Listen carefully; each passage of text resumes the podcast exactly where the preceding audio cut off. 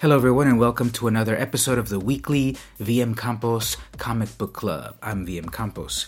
So, this is the podcast where we talk about what am I reading this week. So, for this week, um, I'm talking about The Mighty Thor from Marvel Comics. So, by now, you should know that there's a big shakeup in the world of Thor. Uh, you would know it in the real world where you've still got the male Thor running around on the movies and such, but in the comic book world, Thor is currently a woman. This happened over a year ago, so if you haven't heard about this, where have you been? I'm looking at Mighty Thor, number one, volume two, because after the big uh, Secret Wars shakeup, a lot of things started over. So, for better for worse, you might have opinions on that. Secret Wars, but uh, there's a brand new Thor series. So this is Mighty Thor. Go check out my uh, my video, cool comic book covers on the Mighty Thor, because issue number one is really cool.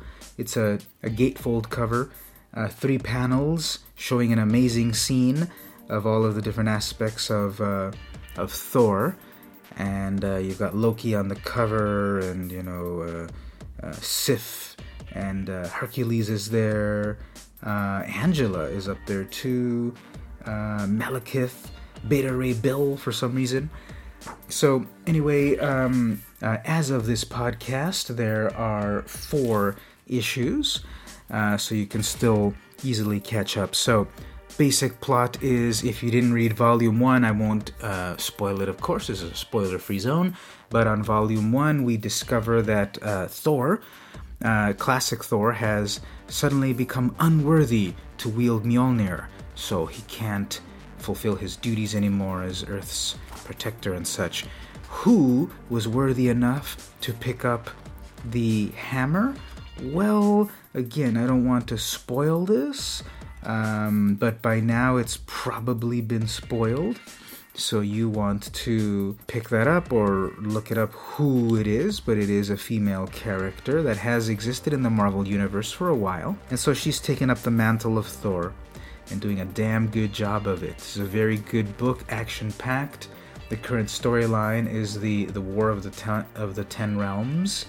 So Malekith is a big part of this, so are his dark elves. And uh, Loki makes an appearance uh, very early on in this series, and so we've got uh, on on creative team duties the cover uh, says Aaron, Dauterman, and Wilson. They're doing a great job on this series. They're uh, dividing up the different duties.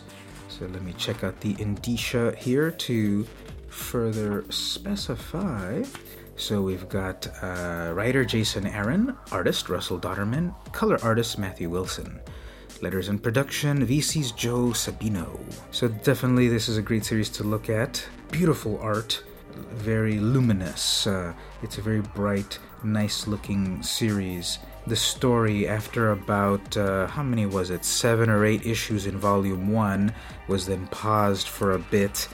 Um, after Secret Wars and then restarted. So now they're on issue 4 and there's some bad stuff going on behind the scenes. And so, highly recommended to get into The Mighty Thor. If you want a strong female lead character on a big uh, AAA title Marvel comic, then you've got to be reading Mighty Thor. It's uh, going to be around a while, and I think it's going to be a very fascinating book to follow. So there you go. Check out The Mighty Thor number one. This has been another episode of the weekly VM Campos Comic Book Club. See you next time.